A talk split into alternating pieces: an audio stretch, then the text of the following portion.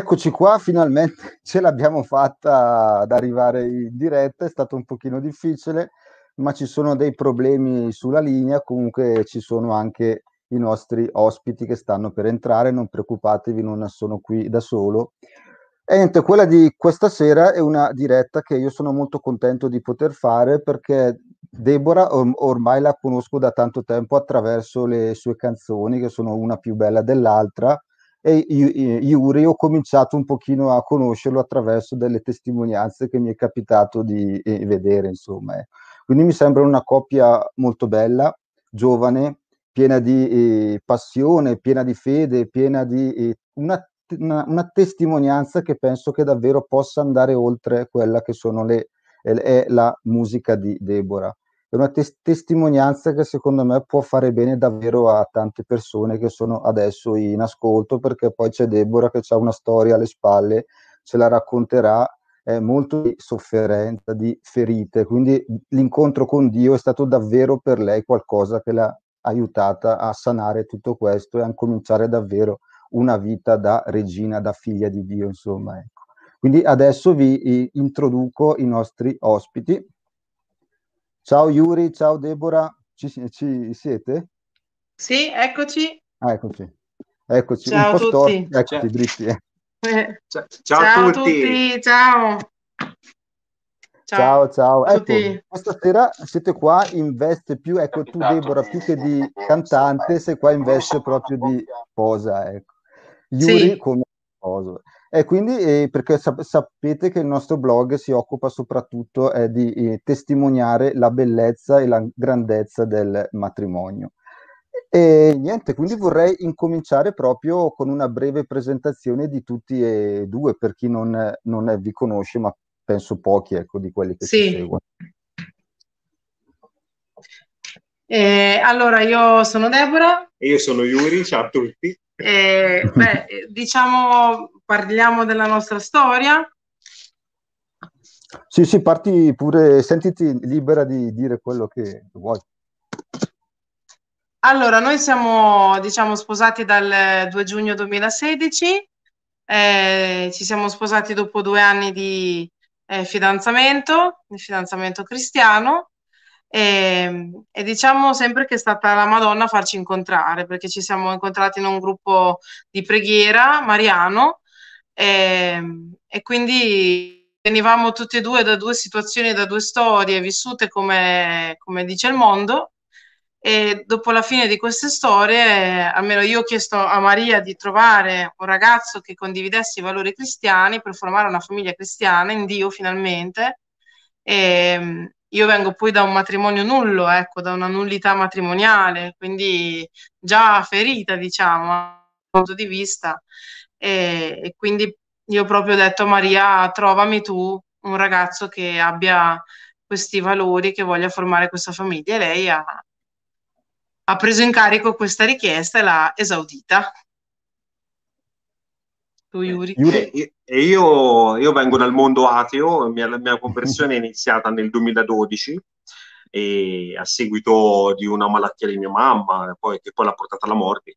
E, però ecco, questa croce mi ha svegliato qualcosa nel cuore e ho sentito la, la voglia di avvicinarmi a Dio, una voglia proprio sincera, genuina, una, una fame di Dio. E da lì è iniziato appunto un mio cammino che, che appunto due anni dopo mi ha sì, due anni dopo mi ha, mi ha, portato a conoscere Deborah, ero in cerca di una persona per, che condividesse, insomma, per stare insieme, ma che condividesse appunto un, un, percorso di fede, per me era molto importante.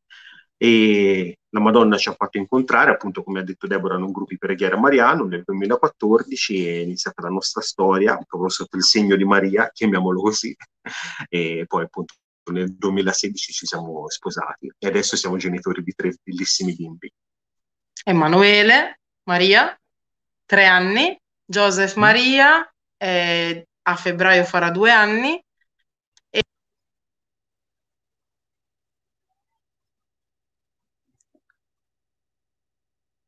Vi ho perso, non vi sento più.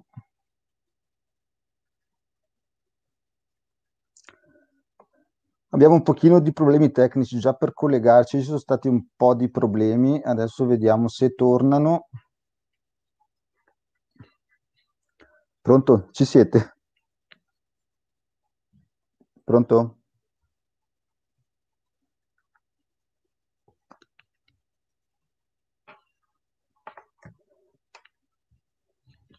Yuri, ci sei?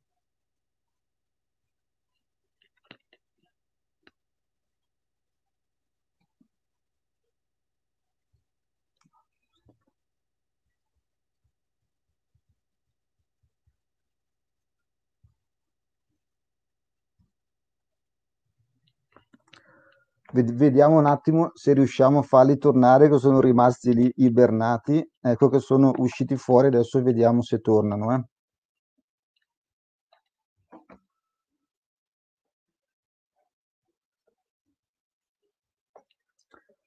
Spero che possano tornare perché davvero c'è una storia dietro per chi non la conosce che veramente vedi proprio la, come Dio ci accompagna in ogni momento della nostra vita, come Dio è stato lì ad aspettarla proprio Deborah.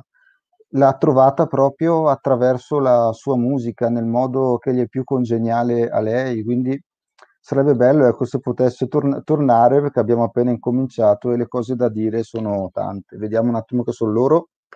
Pronto? Pronto? Non è, vi sento neanche qua.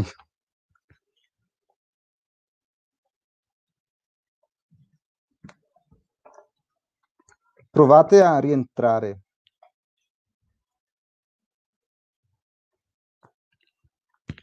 Pronto? Pronto?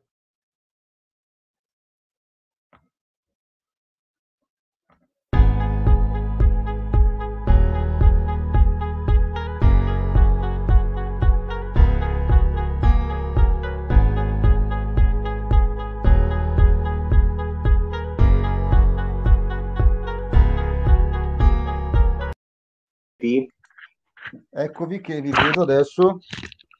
Ci siete? Sì, noi ti sentiamo bene. Sì, sì. Oh, ok, bene. Pot- pot- potete andare avanti. Noi ti sentiamo, tu? Eh, ma non ci senti? Sì, sì, sì, sì, vi sento, vi sento. Ci ah, senti? Ok, perfetto. Ok. Ok, potete riprendere da dove eravate interrotti, che io veramente mi sono sentito un attimo dico, ma che faccio? Hai ragione, sei Hai ragione. Allora, dove eravamo rimasti?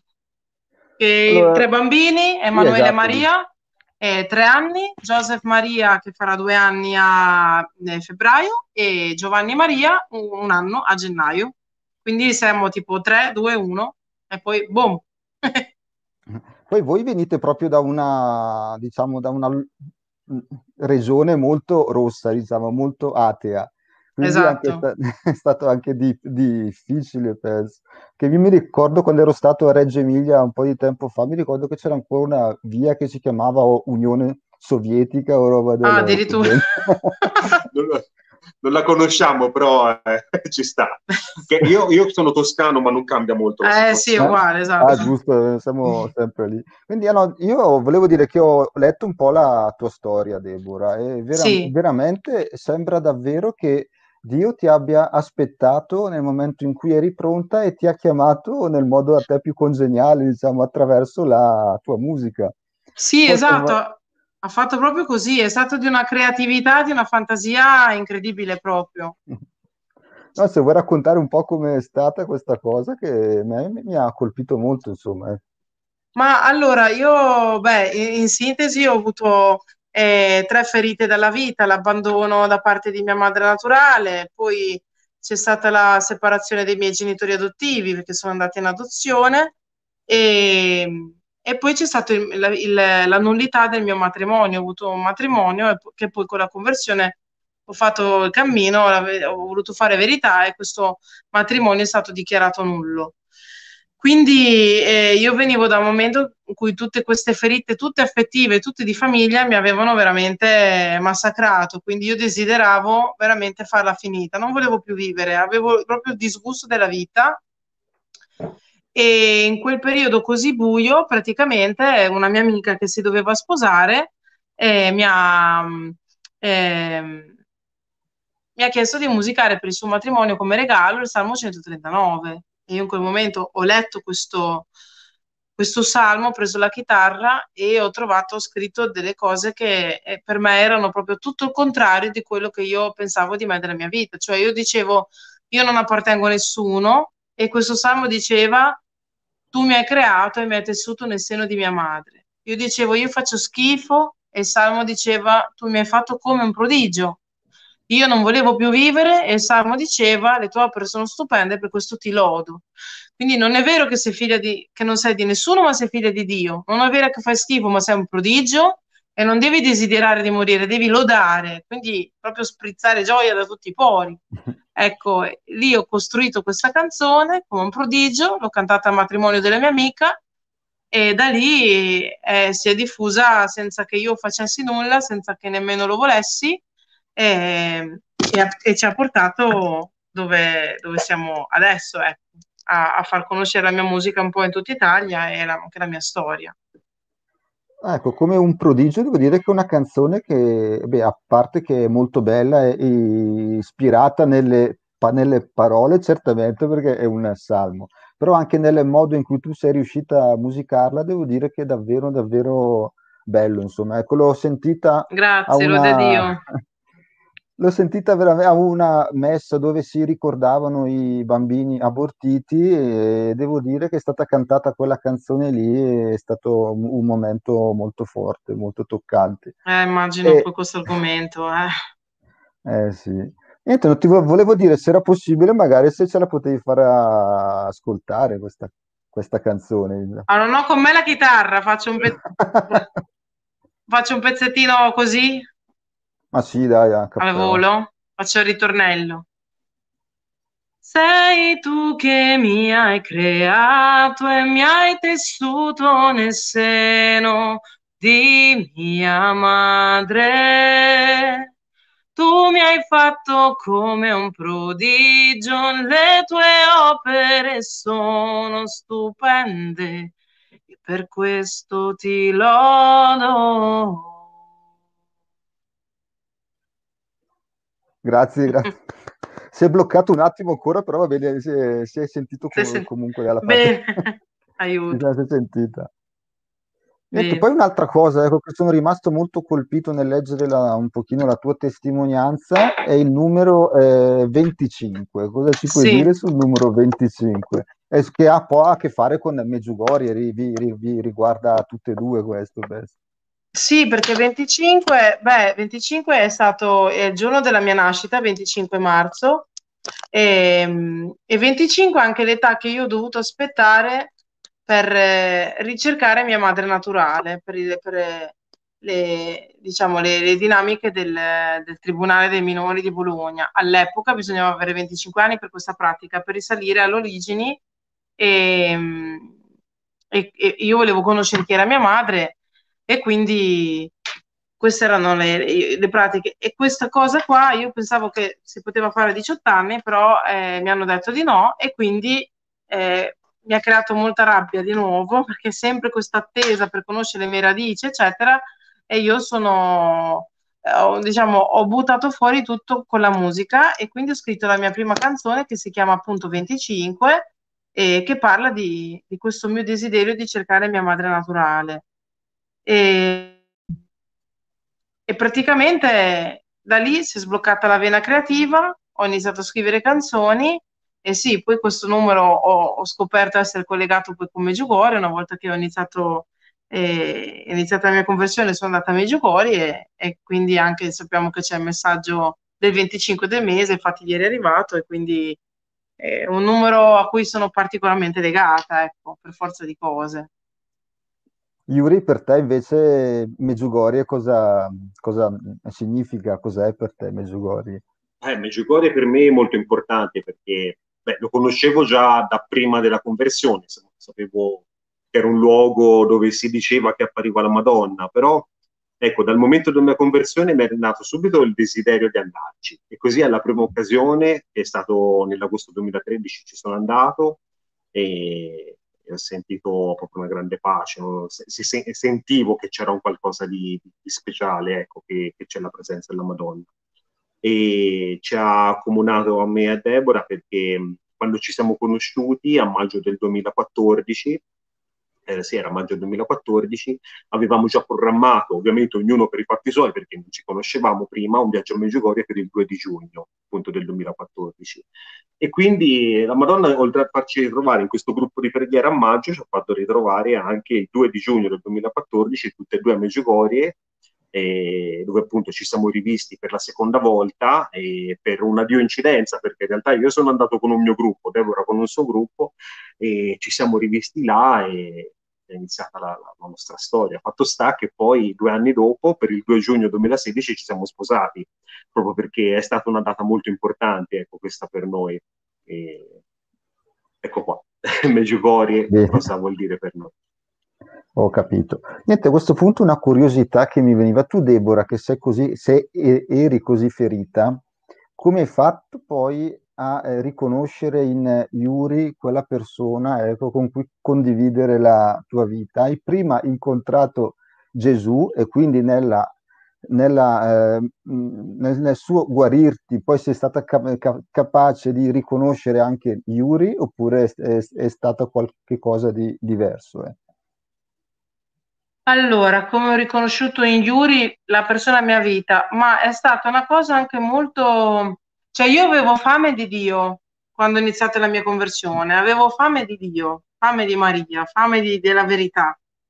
Quindi quando io ho cominciato a sentire parlare Yuri, che parlava di Dio, della sua conversione, della sua storia, della sua vita, questa cosa, cioè io non, non avrei smesso di ascoltarlo più. Infatti stavamo al telefono delle ore cioè, io non facevo altro che stare al telefono con Yuri. Ed era bellissimo perché lui mi, mi, mi, faceva rimanere a bocca aperta. Cioè, io dico sempre, lui mi faceva innamorare di più di Dio. E Dio invece, il rapporto con Dio, mi faceva innamorare sempre di più di Yuri. Quindi, in, in, in, nella preghiera e con Dio riconoscevo che quel sentimento era originato da lui, da Dio, era voluto da lui il sentimento per Yuri e che ricevevo da Yuri. E stare con Yuri mi faceva crescere nella fede, nel cammino, nel cammino personale, mi faceva conoscere di più Dio, amare di più Dio. Mm. Cioè per me veniva prima Dio, per Yuri veniva prima Dio. E quindi in questa unità eh, di intenti, di obiettivi e di, e, e, e di valori, diciamo in un certo senso, ecco, ci siamo riconosciuti.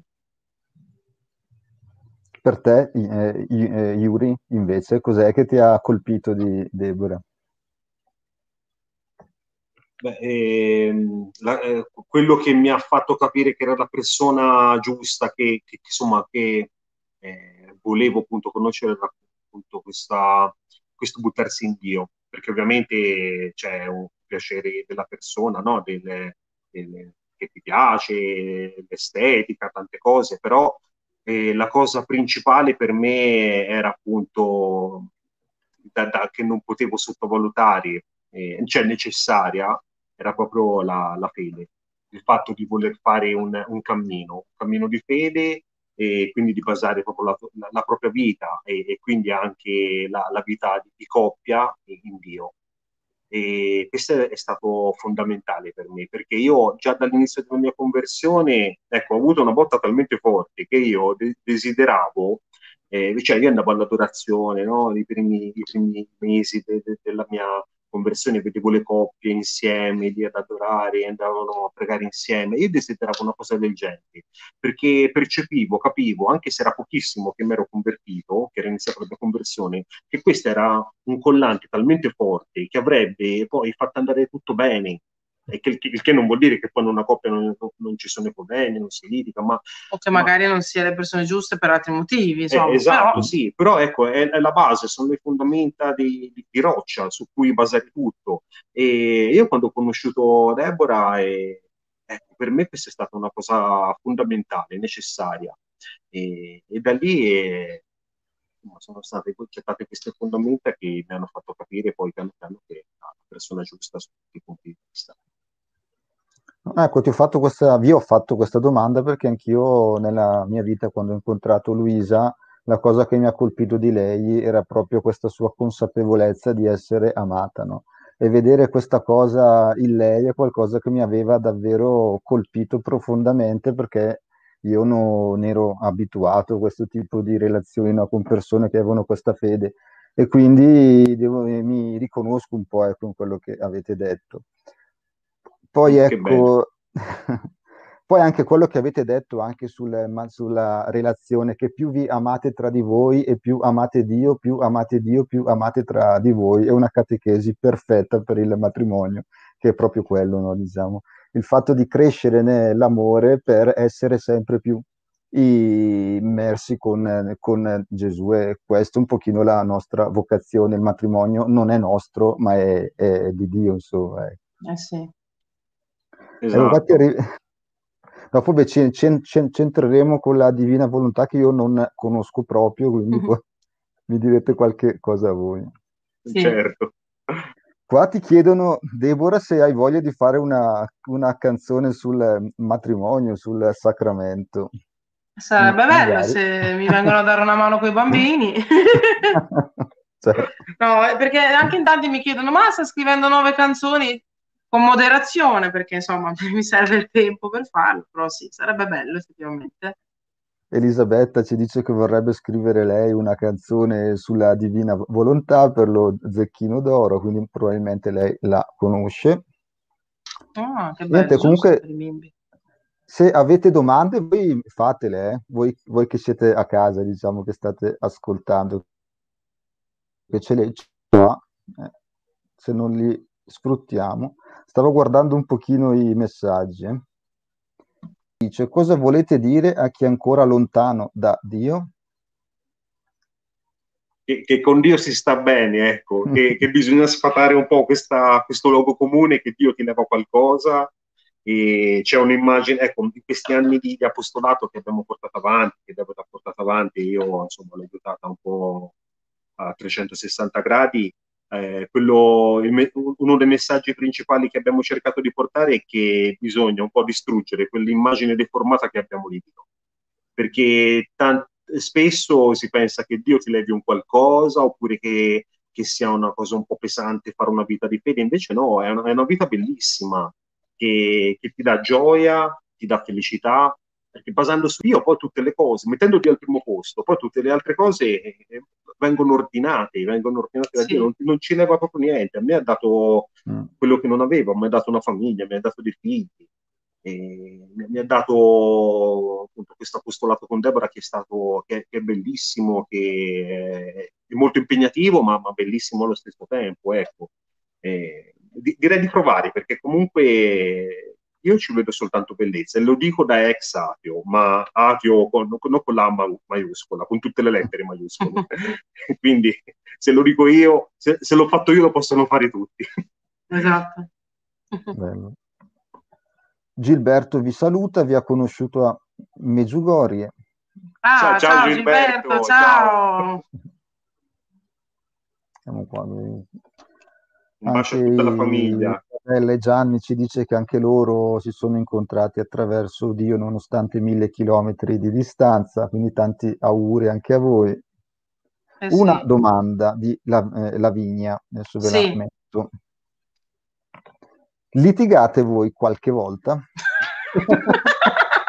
Tutti i giorni. Cioè, qualche volta non, litiga- non litigate, così era la domanda. No, rispondi te, rispondo io, non litighiamo. Non però, litighiamo. Eh. no, i, i, toscani so e anche gli emiliani che sono belli. Peta- sì, siamo un bel no, abbinamento. Sì. diciamo che non ci sono timidi qua dentro. No, eh, si litiga, cioè non è che è matrimonio cristiano, è Santino con la figurina in mano così, con la freccia nel cuore e le manine giunte. Cioè, il matrimonio cristiano è che e sappiamo dove, dove, dove dobbiamo andare, siamo consapevoli del nulla che siamo, significa che, che, che, ho una meta, significa che riconosco quando c'è qualcosa che, che, ho sbagliato, significa che ci si chiede perdono, significa che non si mette mai in discussione la relazione, il matrimonio, significa che non, eh, che non scappo da nessuna parte, che non lascio, significa appunto che perdonerò qualunque cosa, questo significa ma no che siamo perfetti, cioè siamo sempre in cammino e che e, e siamo fragili, abbiamo nostre, nostri, le nostre defiance, i nostri momenti no, i nostri giorni no. E... Sì, si tratta che, che, non siamo perfetti, non si tratta che, che non litighiamo, ma un matrimonio cristiano è, è è fatto da come si affrontano queste problematiche, le divergenze, è, quella la differenza. È un po' come dire, ma eh, domanda a volte comune no? Tra, che è fatta da, dai non credenti, ma allora insomma stare con Dio passano tutti i problemi, cioè, no, no, i problemi ci sono, forse anche di più, però dipende come si affrontano, affrontare una croce con, con, con Gesù è un conto, senza un altro dipende tutto da come si affrontano le cose. Mm. A me è rimasto impresso una volta un sacerdote, non mi ricordo chi, ma forse non è neanche un sacerdote, non mi ricordo, però diceva la differenza è che, che chi non ha Dio come centro della sua vita, quando c'è un litigio va davanti all'avvocato, ma invece chi ha Dio come centro della sua vita, quando c'è qualcosa va davanti a Dio. Certo, è vero.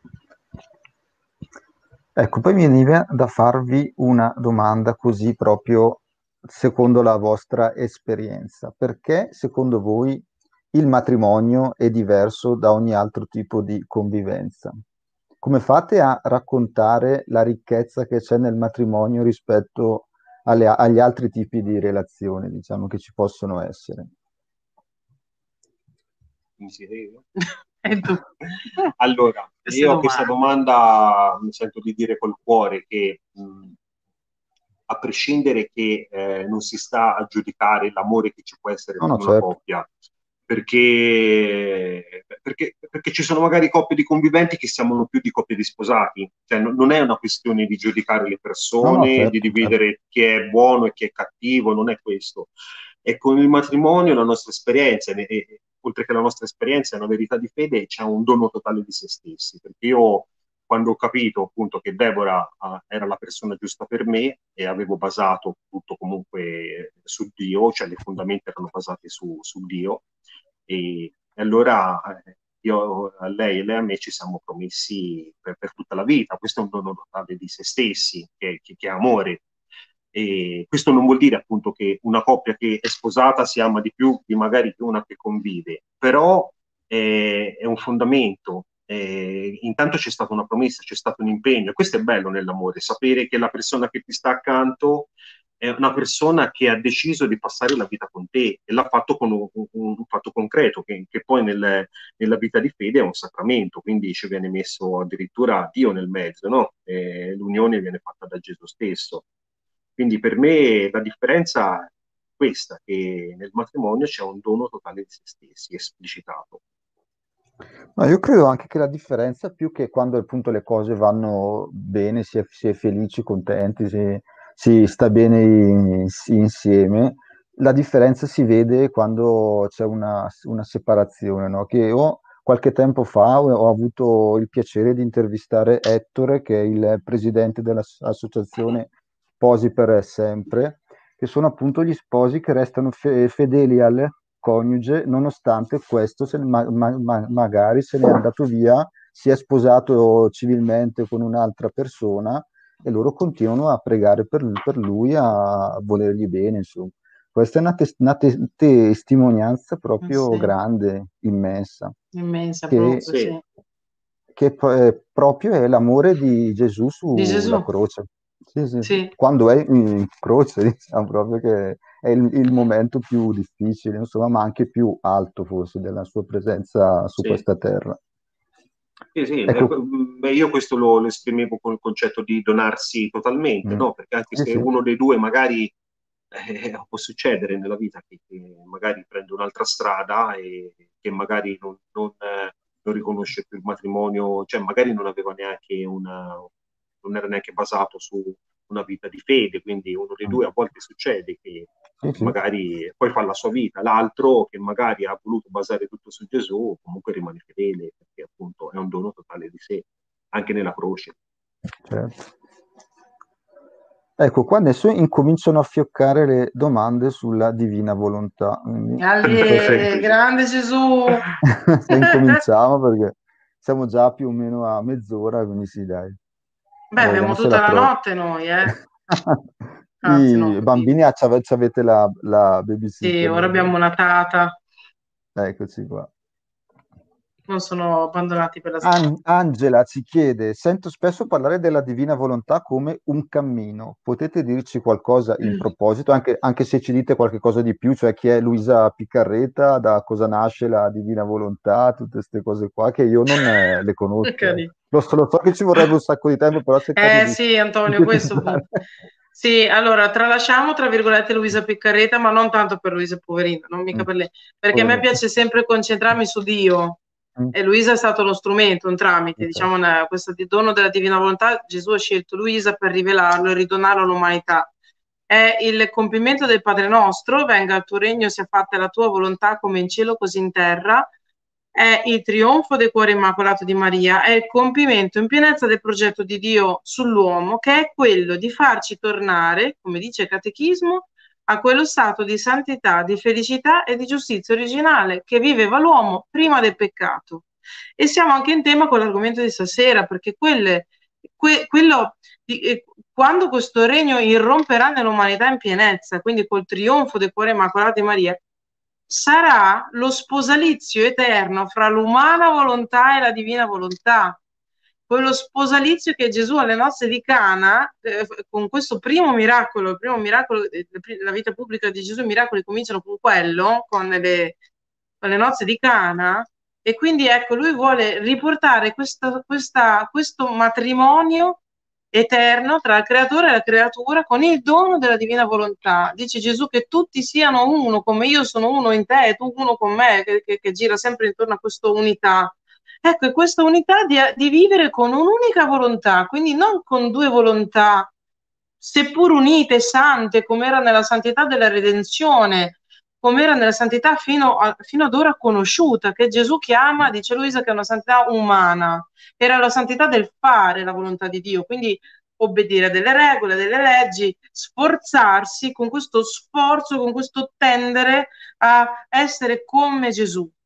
Col dono della divina volontà, la, creatura, la creatura e il creatore operano con un'unica volontà, quindi non la mia e quella di Dio che sono il più vicino possibile, ma un'unica volontà che è quella di Dio. Quindi Dio biloca nell'anima la sua volontà. Quindi questa volontà diventa mia e la possiedo come vita, come dono. Quindi si arriverà con questo dono a quella condizione che c'era prima del peccato, in cui Adamo non aveva leggi, non aveva comandamenti, non aveva comandi, non doveva fare la volontà di Dio, lui la possedeva e dava a Dio un contraccambio di gloria e di amore perfetto, divino, faceva atti divini e la sua vita era divina, quindi era divinizzato, era Dio per partecipazione, partecipava alla vita divina, come ci dice il catechismo che questo è il fine dell'uomo, partecipare alla vita divina. E quindi non era più con sforzo, anche di virtù, non saranno più come nelle santità della redenzione, santi, eh, mh, virtù con sforzo, ma diventeranno connaturate, diventeranno vita, quindi non, non avrò la pazienza, la bontà a tempo e circostanza, all'occasione, ma io possederò la fonte, quella fonte che Gesù diceva alla Samaritana, se tu conoscessi il dono di Dio, no? E, e diventerai fonte che zampilla, quindi avrò, possederò la vita di tutte le qualità e gli attributi di Dio e io, diciamo, riprenderò da dove Adamo ha lasciato con questo cammino di divinizzazione che non è solo santità del fare la volontà di Dio, ma proprio partecipare agli atti di Dio, alla vita di Dio. Questo dovrà irrompere nell'umanità, ma qual è la novità con Luisa? La novità è che con questi scritti, questi scritti sono il percorso che Dio ha fatto fare a lei per tornare a quello stato eh, originario, in quell'ordine, in quello scopo, in quello stato originario e seguendo questo cammino, eh, seguendo queste tracce, eh, anche senza aspettare i, i, i, segreti di Meggiugorie e il trionfo di Maria, noi già possiamo andare a possedere come vita questo dono, perché è un, un dono che questo regno che si forma in ognuno di noi. Quando io sono un regno, Yuri è un regno, tu sei un regno, ci sono tutti i regni, ci sarà il regno sulla terra. Eh, mi viene da ecco. aggiungere una cosa, scusa Antonio, che brevissima però importante a tutto questo, che eh, la vita della cioè, la, vita, la divina volontà eh, non è una spiritualità, come tanti possono pensare, ma è una vita, è la stessa vita di Dio. Esatto. E questo cosa vuol dire? Che eh, tante volte ci chiedono, ci dicono, eh, ma io sono già nei francescani, nei carmelitani, sono già salesiano, cioè sto facendo questo, ma no, non è, quelle, quelle, sono tutte spiritualità. Questa è proprio la vita di Dio che si va a innestare anche in quelle, quindi ehm, eh, è per tutti proprio, non, non, va a sostituire il cammino che già stiamo facendo, ma semplicemente, per modo di dire semplicemente, perché è una cosa molto, è la più, la più grande di tutte, perché la stessa di, vita di Dio, nel vivere quello che già stiamo vivendo eh, col dono della divina volontà, che appunto è la, è la stessa vita e la stessa santità di Gesù Cristo. Poi se Gesù decide di farti rimanere lì, di andare, quello è un altro discorso, un discorso di discernimento, di capire la volontà di Dio, però non è una spiritualità, ma una vita che si va a innestare in qualsiasi vita spirituale tu stia già facendo. Ecco, una domanda che mi viene proprio così spontanea. Com'è possibile che noi, che siamo delle creature eh, toccate dal peccato originale, possiamo, eh, e quindi abbiamo perso quell'armonia con eh, Dio com- com- completa, abbiamo sempre un po' la, questa difficoltà a capire, a conoscere, a vivere la volontà di Dio. Come possiamo noi rius- riuscire a entrare nella divina volontà addirittura? Verrebbe da chiedere. È una domanda bellissima e questa domanda l'ha fatta Luisa stessa a Gesù, perché tu devi eh. sapere che nei volumi e Gesù suscita a Luisa tutte le domande che tutti noi avremmo fatto. Mm. Quindi le, lei gliele fa per, per, avere Gesù l'occasione di rispondere a tutti noi. Quindi tutte le... Quindi. Esatto.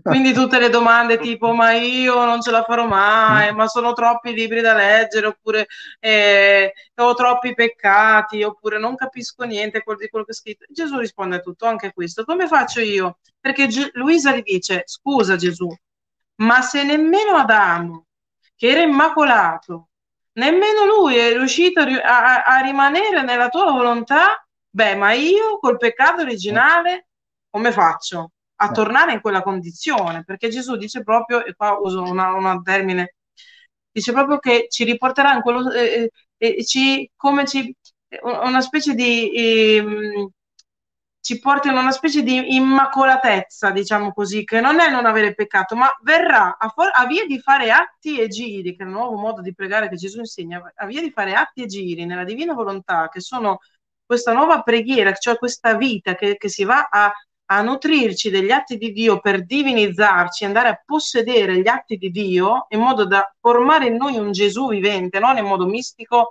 ma reale, quindi un'ostia vivente, e il fomite del peccato verrà tenuto così schiacciato, così schiacciato, così represso che non darà tutte quelle conseguenze terribili del peccato.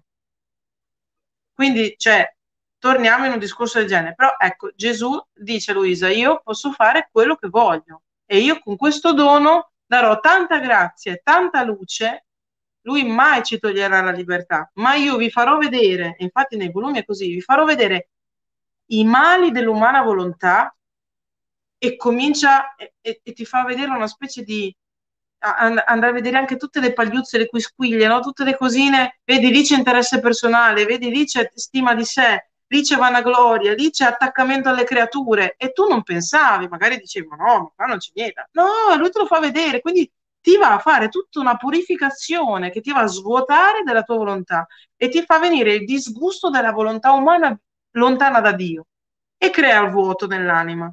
A quel punto ti fa vedere la cuccagna, l'albero della cuccagna, il paese delle meraviglie, ti fa vedere le delizie della divina volontà e l'anima rimane incantata e comincia a nutrirsi e comincia a depositare questo dono in quel vuoto che ha creato e l'anima liberamente, liberamente accetterà di entrare in questo regno, in questo dono. E dice Gesù, io darò grazie sorprendenti, ma tutto questo è confermato dalla scrittura che dice dove abbonda il peccato sovrabbonda la grazia e siamo esattamente in questo tempo storico dove abbonda il peccato e con questo dono è sovrabbondata la grazia. Ho capito in parte, devo, diciamo, dov- dovrei leggerla un pochino perché Sì, non, beh, non certo, no, certo, certo. Però ecco, mi veniva in mente, ecco, prendendo spunto da questa domanda qua di Sonia, che conosco e saluto, come state vivendo il dono della divina volontà nel sacramento del matrimonio? Perché è importante? Perché il sacramento del matrimonio è qualcosa che già dovrebbe facilitare questa cosa, perché cos'è il sacramento del, del matrimonio? La redenzione di Cristo che ti dovrebbe riportare nella relazione alle origini, a quello che c'era tra Adamo ed Eva no? all'inizio attra- attraverso il sacrificio di Gesù, lui ti purifica e ti rinnova anche la relazione nel matrimonio. Che cosa potete dire voi ecco, sulla divina volontà e il matrimonio? Eh, beh, il matrimonio, eh, gli essendo sì, l'immagine della Santissima Trinità, beh sì, è, è molto correlato al dono della divina volontà, perché la, la volontà di Dio è unica tra le tre persone, no? E, e, e questo dovrebbe diventare la stessa cosa nel matrimonio, cioè siamo due, due volontà diverse, ma piano piano dovremmo uh, diventare mm. una cosa sola anche in quella. E quindi il, il, dono della divina volontà è molto, molto correlato con, con il matrimonio, proprio per questo, perché eh, si tratta di, di, di cioè, eh, la, la, Trinità unica volontà e nel matrimonio due persone che diventano una cosa sola.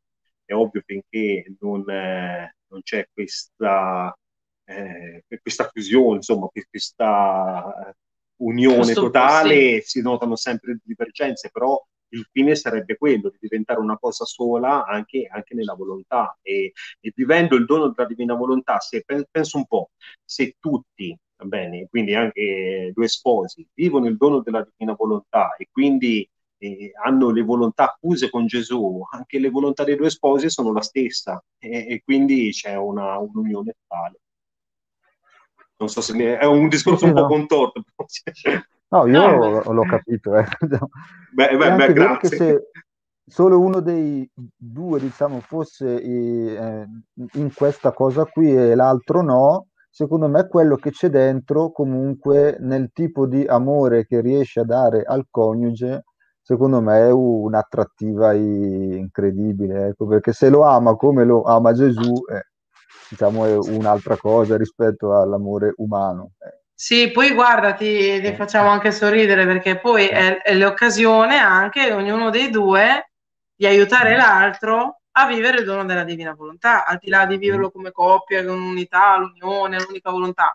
Però, ad esempio, non so, siccome nella divina volontà noi dobbiamo chiamare Gesù a fare le cose in noi, no? Gesù ci insegna a chiamarlo, vieni divina volontà anche adesso, a parlare nella mia voce, guardare nei miei occhi un po', se, mm. se tu hai sentito la mia canzone Bambino mio, nel ritornello di, dice eh, lui dà vita al tuo palpito, si muove nelle tue mani, ecco perché Gesù vuole essere riconosciuto, dice anche nella strofa, quindi che, che è lui che, che, si muove in noi, che opera in noi, la sua volontà che opera in noi. Allora eh, eh, non, non, sono io che mangio, ma è Gesù che mangia in me, per, parafrasare San Paolo. Allora delle volte eh, non ci ricordiamo di chiamare Gesù a fare gli atti in noi, allora ci diciamo tra di noi, non so, siamo a pranzo e dico, siamo lì che mangiamo e dico, Yuri, chi è che sta mangiando? E io, chi? chi? Dove? è Gesù. È Gesù. Ah, ecco, così, no? E poi delle volte... A volte quando magari succede qualcosa tipo i bambini fanno confondere, sì, sono tutti e tre piccoli, il più grande ha tre, mm. tre, anni, no? Quindi tre anni, un anno quasi due anni e otto mesi, ti puoi immaginare la, la mole di lavoro. E a volte eh. dico, eh, meno male che penso un po' se ero io che devo fare tutte queste cose. Giusto. Vabbè, occasione anche di farsi due risate a volte. Sì, sì, sì. Infatti qua arriva proprio una domanda su questo, da parte di Marco Ale, che sono due penso. Andate a messa tutti e cinque insieme? Vorreste alt- al- altri figli? Allora, per la messa, ora in questo periodo non è possibile. A me piacerebbe, fino a che non c'è stato tutti i blocchi, lockdown o insomma tutte le ristrettezze, anche se comunque era impegnativo, andavamo con, con i bambini, veramente con due bambini, perché il terzo è nato a gennaio e, ed era insomma molto impegnativo, perché insomma molto piccoli, non vogliono stare fermi, però eh, il nostro desiderio è di educarli alla fede, quello che abbiamo promesso anche con, chiedendo il battesimo, e quindi insomma portarli poi da grandi diventa una cosa più difficile, invece se li abitui eh, sicuramente innanzitutto ricevono la grazia di Dio, che ricevono lo stesso, certo, però intanto li portiamo alla messa, il nostro desiderio è quello, l'intenzione è quella, il Signore sicuramente poi farà la sua parte. E adesso che, che c'è queste restrizioni purtroppo non, non riusciamo, eh, anzi dobbiamo andare a messa separati, prima Deborah mm uno a un orario e l'altro a un altro orario perché cioè, è davvero impossibile portarli così piccoli con tutte queste restrizioni a messa, però sarebbe il nostro certo. desiderio. Certo. Vorresti altri figli? Tutti quelli che eh, vuole vorrei... Dio. esatto. Può darsi che ne voglia zero in futuro come, come altri dieci, quelli, quelli che vuole Dio. Ma eh, quelli che arrivano. Esatto, cioè parliamo di divina volontà e come minimo bisogna fare la volontà di Dio, cioè non si entra a vivere la divina volontà se non la facciamo, cioè nel senso stiamo imparando proprio con questo cammino che Gesù ci insegna a spogliarci dei nostri gusti, dei nostri, come dire, sì, dei nostri desideri, dei nostri gusti, ma non perché eh, ci vuole bambolotti, ma perché i nostri gusti messi dentro ai suoi gusti sono divini. E quindi il progetto divino, Giovanni Paolo II, fate a vostra vita un capolavoro, divino aggiungiamo, cioè, quindi vorreste altri figli, io mi fermo alla parola vorreste, io non voglio nulla che non vuole Dio, io non voglio, io voglio quello che vuole Dio, quindi questo ti comporta tutta una serie di scelte nella tua vita, dai figli al lavoro, a, a come spendere la giornata, eccetera. Quindi, guarda, nella, io sono cresciuta in una parrocchia quando non ero, non, ero non, non, avevo avuto ancora la conversione, guardavo un po' le, le mie amiche, le, le coppie di, di, parrocchia e quando si sposavano, parlavano, facevano i corsi prematrimoniali, queste cose qua, no? E, per il fatto anche del, dell'apertura alla vita, eh, so che loro, cioè, c'è stato proprio un periodo che circolava questa cosa de, di un apparecchio, del, il, il, Lady Comp, il Baby Comp, tutto quel, quel, lavoro lì rotondo, no? Che ti dice, ti fa il semaforo verde, il semaforo rosso, perché, ecco, per dire quando puoi avere un figlio o no. Che era un, metodo lecito, diciamo, tra i metodi naturali, eccetera, eccetera, perché ti, ti ti studiava il tuo corpo e, e, e, tu sapevi se potevi andare incontro alla gravidanza o no, quindi senza utilizzare niente di esterno, ma semplicemente conoscendo il tuo corpo, diciamo. Però poi quando c'è stata la conversione, poi il voler stare con Dio davvero e fare la sua volontà innanzitutto, poi vive la maggior ragione, noi ci siamo, noi diciamo questa cosa come testimonianza, noi quando ci siamo sposati, prima di sposarci, ci, l'abbiamo comprato sto, sto aggeggio, ma ti devo dire che non l'abbiamo mai aperto. Cioè, perché ci siamo detti, perché all'inizio, cioè, all'inizio della conversione dici è un metodo lecito eh, che la Chiesa consente, quindi sì, siamo... Vorrei aprire la parentesi, appunto, è lecito, quindi non è che è un peccato. Esatto. Cioè, no, questo è, diciamo, è un nostro percorso ulteriore. Questo è un nostro discernimento. Certo, certo. Sì, esatto. Sì però mi sono de- ci siamo detti, ma se io, anche utilizzando una cosa lecita che, che, che, che la Chiesa consente, con quale intenzione io sto mettendo in moto questo, ma, questa macchinetta? Con l'intenzione di fare la mia volontà. Cioè, ora lo voglio e lo cerco, ora non lo voglio e, e, e trovo tutti gli escamotage che mi fanno arrivare a non averlo. Quindi comunque, anche con un metodo lecito, alla fine tu vuoi fare la tua volontà, le tue scelte e i tuoi conti. E noi abbiamo detto, non è la strada per noi questa. Noi vogliamo fare la volontà di Dio, quindi non vogliamo essere noi a scegliere quali, quanti e quando.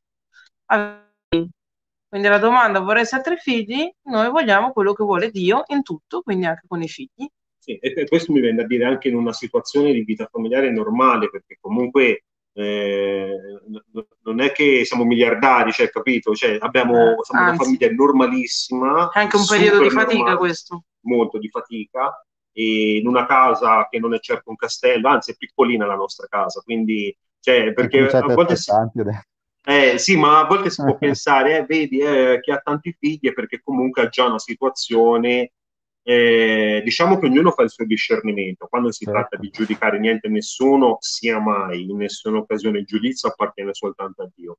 Però quello che mi piacerebbe trasmettere adesso è che ehm, cercando eh, di, di, mettere il cuore nel fare la volontà di Dio, di viverla, il Signore ti dà delle situazioni che poi ti, ti tappa anche i buchi, ecco, diciamo, ti sistema anche la situazione che ti ha dato. È una questione di fede e, e questo appunto senza giudicare niente e nessuno, però è un'esperienza che, che, che abbiamo avuto, che, in cui siamo cresciuti in questo, in questo percorso di, di, conversione e che mi va di trasmettere. Ecco, il Signore non, ti dà anche la possibilità di portare avanti quello che ti dà, altrimenti sarebbe un Dio ingiusto, invece no, è più giusto di lui, non c'è nessuno. Cioè, mi fa venire in mente anche un pochino quella che è stata la nostra scelta, che dopo il quarto figlio soprattutto io per eh, le mie fatiche, mie, eh, non, non, avevo voglia di averne altri e lì ci, ci siamo chiusi per un annetto. No? Poi quando ci siamo riaperti non, non sono più venuti e lì veramente ci è venuto un pochino il cruccio di dire però abbiamo sbagliato, insomma. però è una, è, è una, cosa che abbiamo capito, abbiamo chiesto per, perdono a Dio sper, sperando che comunque vada bene comunque e stiamo an- andando avanti. Gli errori si fanno, però vabbè, l'importante è capirli e, pros- e proseguire, diciamo, cercando di fare il più possibile la volontà di Dio. Nella divina volontà è, è ancora meglio, ma già se cominciamo a cercare ah, di capirla certo, è, sì, sì. è, già tanto. Ecco. Mm. Esatto, Fran- sì. Francesco dice grazie per avermi fatto conoscere la divina ciao, volontà cambiando ciao, la Francesco. mia vita. Lo conoscete? Carissimo, sì. Barbara dice ciao Deborah e Iuri, siete fantastici, lei la conosco anche io. Ciao Barbara. Barbara, sì, presto, presto, scusa.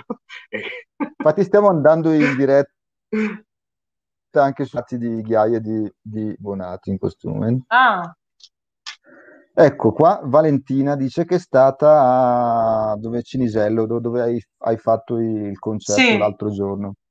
Durante il, sacre- eh, durante il sacramento del, del, nostro matrimonio ho chiesto una famiglia santa. Ora, come farsi coraggio e iniziare a pregare insieme? Siamo entrambi indietro. Mio marito al momento mi segue a messa per farmi felice, ma ecco, non mi basta. Voglio una famiglia santa con figli, se Dio vor- eh, vor- vorrà. Ci siamo con- con- conosciuti già grandi come età. Grazie. Cosa vogliamo dire a Valentina? Eh, avete iniziato, avete iniziato perché si impara a nuotare buttandosi in acqua. E, e quindi l'importante è fare e poi si cresce strada facendo. Il, però a stare fermi non si va da nessuna parte. Questo è già, secondo me, un bellissimo inizio eh, anche se, se, tuo marito ti segue alla messa per farti felice, e, e intanto è lì. E intanto la grazia di Dio arriva e piano piano il Signore sistema tutto. È comunque bello anche che, che pensa a farti felice. Eh, sì, eh. Eh, e poi questo tuo entusiasmo, questo tuo desiderio di, di fare una famiglia santa eh, sono è luce che tu getti nella famiglia, quindi il Signore raccoglierà tutto questo, questo, desiderio del tuo cuore che è la sua stessa volontà perché lui vuole formare famiglie sante, quindi sicuramente la sua volontà lui la compie perché è la sua volontà. Certamente, sì. Quindi, la sua volontà, sicuro, perché eh, in questo atteggiamento sei a metà dell'opera. E, e, di non scoraggiarsi mai, perché poi i tempi di Dio, come ben sappiamo, non sono i nostri, quindi noi vorremmo un po' tutto subito, eh, perché, perché ci piacerebbe ovviamente, però il Signore a volte ha dei tempi, delle modalità più lunghe delle nostre, basta guardare, io mi sono convertita a 34 anni e mi pare che non, non voleva farmi convertire già dal primo giorno. Ma poi ecco, mi, mi, veniva di dire anche che secondo me lui ci va per farla contenta, ma sotto sotto a lui piace questa cosa, che lei ci vada, insomma, e che se, se, se lo porti anche se non eh, lo ammette in questo momento. Sì, sì, sì. Al- Alberto. Ciao Alberto, allora, come va il matrimonio? Sì. È un vostro amico. Con l'arrivo dei figli, riuscite a curare la preghiera personale e di coppia?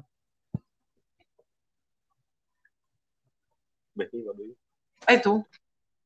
In modo diverso. Allora, eh, sicuramente ci sono dei doveri di Stato. Eh, la preghiera sicuramente si, si, trasforma, perché un conto è essere da soli, un conto fidanzati, un conto sposati, un conto con un figlio, poi due, poi tre, le situazioni cambiano. Allora, mh, la preghiera cerchiamo di portarla avanti il più possibile, eh, a volte con, eh, con, più fatica, a volte di meno, ma sicuramente con un ritmo diverso da, da quando eravamo io e Deborah e basta. Però ecco, vorrei, ed è importantissima la preghiera, ovviamente è ciò che nutre l'anima e fa andare avanti nella vita di fede. Però vorrei dire due, cose che secondo me sono fondamentali. Innanzitutto che la santità non sta nella preghiera, ma sta nel fare la volontà di Dio. Quindi cosa voglio dire? Non voglio dire che non bisogna pregare, ma la, che la preghiera è il mezzo per arrivare alla santità, non è il fine. Pregare ci serve per stare uniti a Dio e per fare la sua volontà. La volontà sta nella volontà di Dio. Quindi la mia preghiera può essere, oltre che pregare il rosario, ma a volte in famiglia è difficile quando hai tre bambini piccoli, si, si cerca di farlo, però a volte veramente il tempo manca, manca per mille impegni. E, e ovviamente ci sono i doveri di Stato. La preghiera può essere anche cambiare il pannolino con amore, che non è voglia, ma lo fai con amore. E la seconda cosa che volevo dire, che è, è, è dentro questa, è che il dono della divina volontà non aiuta, stra-aiuta in tutto questo, perché tutto quello che faccio è un atto divino, una preghiera, io faccio cambiare il pannolino a Gesù in me, cioè è un atto divino addirittura, quindi c'è occasione in ogni cosa, che sia andare alla messa, che sia cucinare, che sia cambiare il bambino, pregare il rosario, che diventa una preghiera divina, atti divini, fatti direttamente da Gesù Cristo. Quindi tutta la vita, tutta la giornata diventa una preghiera. Questo non vuol dire omettere la preghiera tradizionale, no? Ma, ma far sì che tutta la vita si trasformi in preghiera. E questa è la via della santità, quella, quella è la volontà di Dio. Che, che, che, cambio il pannolino, bene, ecco, lo faccio con amore, quella, quella, è la mia santità, mi porta in alto in cielo. Non solo, ma lo faccio cambiare alla Madonna il pannolino, vado a, mi porto nella divina volontà, mi fondo in Gesù, mi fondo nell'eternità e vado a prendere l'atto stesso di Maria che cambiava Pannolino, sia Pannolino o che comunque cura, la cura personale del suo bambino, di Gesù. Eh, devo dare il latte, vado a prendere l'atto di Maria di dare il latte e lo biloco, lo porto in me, lo riattualizzo. Quindi faccio, ah, questi sono gli atti nella divina volontà e i giri, cioè io giro nelle opere di Dio, in questo caso nell'opera della redenzione, e mi porto con tutta me stessa, con la mia volontà in quell'atto mi immagino proprio che è Maria, le sue mani che si pongono nelle mie e che va a cambiare il bambino. E, e, e sono le sue braccia che abbracciano il bambino, quindi Maria è in me e io sto ripetendo oggi quell'atto che lei ha fatto duemila anni fa, perché nell'eternità di Dio eh, tutto è in atto e nella divina volontà io ho il possesso della volontà di Dio, quindi mi, Gesù mi dà il possesso degli atti suoi e degli atti di Maria, quindi quell'atto è mio, lo prendo e lo ripeto. Quindi davanti a Dio gli arriverà lo stesso atto di Maria, di dare il latte, di cambiare il pannolino, di cucinare, di spazzare la casa, di, di, di, di fare ordine, di istruire, di camminare, di parlare, di, respirare, di battere le ciglia, di lavorare. Cioè, capite quanto, quanto è immensa la divina volontà? Cioè, io, è, è, dice il nostro padre spirituale, proprio la santità di questi tempi eh, della, della, casalinga che, che non, non, ha tempo di, di fare, non ha tempo di andare a messa tutti i giorni, non ha tempo di dirsi quattro correnti del rosario tutti i giorni, ma, ma deve fare un sacco di cose e facendole fare a Gesù, facendole fare a Maria, è una preghiera divina che travalica il tempo e lo spazio, che ha tutte le caratteristiche di Dio, onnipotente, infinita ed eterna e raggiunge tutti gli uomini di tutti i tempi. Quindi ho la possibilità di pregare in modo divino, incessantemente, continuamente, come la Madonna dice, eh, siate preghiera. E, e San Paolo dice pregate incessantemente. Quindi ecco il pieno compimento di tutto quanto. Oh, ma più vi ascolto Dicevi, e più... No, va, devi dire qualcosa. No, più vi ascolto e più mi dico, cavolo, che le cose che abbiamo imparato noi nel matrimonio, che cerchiamo anche di trasmettere poi nei nostri corsi, non le, le stesse cose. Nel senso, noi diciamo che quando ci siamo lo sguardo di Gesù per l'altro, siamo le mani di Gesù per l'altro, siamo eh, il servizio di Gesù per l'altro, siamo, è sacro Sì, diciamo, sì, tutto, sì, tutto quello che facciamo, che è un po' quello che avete de- detto voi, è la stessa cosa detta con altre parole. E devo dire che questa cosa mi ha colpito perché comunque è qualcosa che anche se non lo dice Luisa Piccarretta, magari ce l'abbiamo dentro. insomma, ecco. Certo, certo, ma questo è dentro il cuore dell'uomo, Eh, certamente. eh, sì. Sì, ma è Dio che ci ha creato così, infatti. Eh, sì. Eh, quindi ce l'abbiamo tutti questa cosa dentro, basta farla emergere. E poi quando ri- eh, riesci a farla, eh, sei anche felice. Eh sì. Certo, Eh? esattamente. Ecco, Saveri, una, una testimonianza importante, una domanda importante. A me spaventa molto la solitudine. Ho avuto una grande conversione a Medjugorje nove anni fa. Sono gay e il cammino è in salita perché comunque sono chiamato alla castità, sempre dif- difficoltosa. Però quanta paura fa la solitudine. Vogliamo dire una, una parola di conforto a Saverio, eh, di speranza, di, di conforto. eh. Intanto grazie della condivisione, del- dell'apertura. E- Ma eh, allora, eh, noi, noi siamo sicuri che, che Dio ha un progetto per ognuno di noi, che è prodigioso. Eh, e secondo me in realtà non sei solo. Allora, Mm. secondo me dovresti iniziare a intraprendere il cammino della divina volontà, spot pubblicitario. Cioè, nel senso che io arrivo sempre lì, vado sempre lì perché è il fine per cui siamo stati creati. E, e- e a proposito, no, davvero, non sto scherzando, questo davvero io- è lo scopo di tutto. La solitudine. Gesù dice: Io voglio la creatura con me. Ascoltati la mia canzone Il prodigio dei prodigi. Io voglio la creatura con me inseparabile. E solo allora tu sarai con me inseparabile, quando il mio regno avrà la, tua vi- la sua vita in te. E in questi atti e giri nella divina volontà, quello che stavo dicendo prima, Gesù dice che lui vuole la compagnia della creatura in tutto ciò che ha fatto. Ed è quello il matrimonio, come ho detto prima, per eccellenza, essere uniti una cosa sola con Dio. E in Dio non c'è la solitudine, in Dio c'è la compagnia ininterrotta, continua e continuata, non c'è mai solitudine in Dio. Certo che se tu pensi a, a- a una famiglia e tu dici io certamente sono chiamato alla castità, quindi a portare la croce con Gesù, ma nella divina volontà è Gesù che vive la croce in te, quindi diventa questa, questa offerta è divinizzata, quindi tu avra- farai una bomba di, di- di- di grazie a tutta l'umanità e già ti ringraziamo per quello che, insomma, che, che- che stai affrontando in, in Dio. E, e- e tu davvero hai l'occasione di essere in compagnia ininterrotta con Dio in ogni atto. Uno, dicevo, se pensa al fatto della famiglia a livello umano, ok, non posso ehm, formarmi una famiglia come, come la Chiesa intende e quindi eh, umanamente eh, nella mia casetta ci sono solo io, no? E sono da solo.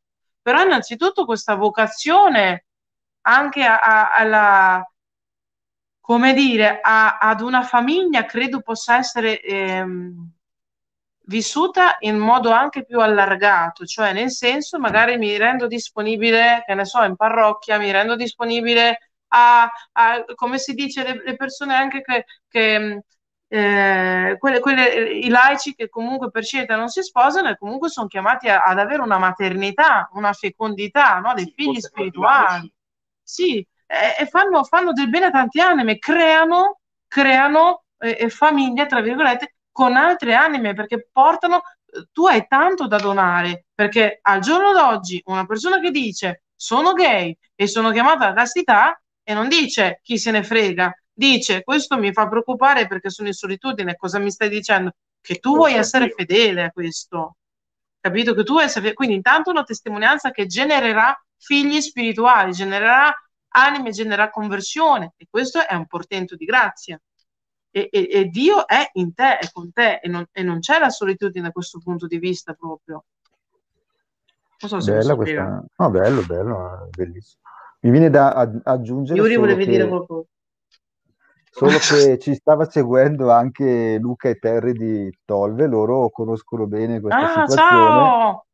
Quindi se volete, se vuoi Save- Sa- Sa- Saverio, mi, mi scrivi in privato, ti metto in contatto con loro perché lo- loro comunque lui c'è passato, lui, eh, Luca, da questa eh, cosa, e proprio a, a Meggiugorie ha cominciato un cammino che lo ha portato poi a rimettere ordine dentro di, di sé e adesso ha, è sposato con una bimba. Aggiungo una piccola cosa. Sì, sì, vai, vai.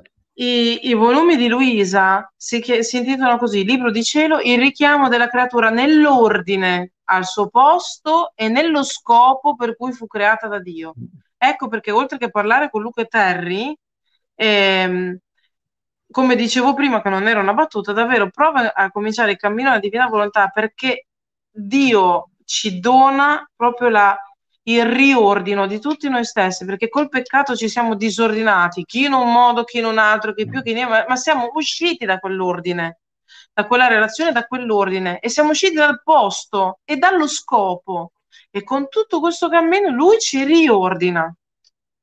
E quindi ecco proprio il, la parola che mi hai sì, sì, no. Hai agganciato tu. È brutto dire anche sono gay, io sono, sono, eh, sono Saverio, dovresti dire, non sei una, una, persona che è preziosissima agli occhi di Dio perché sei tu, ma l'essere gay è un orientamento, cioè non, non sei tu, insomma. Eh. Sì, sì, esatto, esatto, sì. Eh.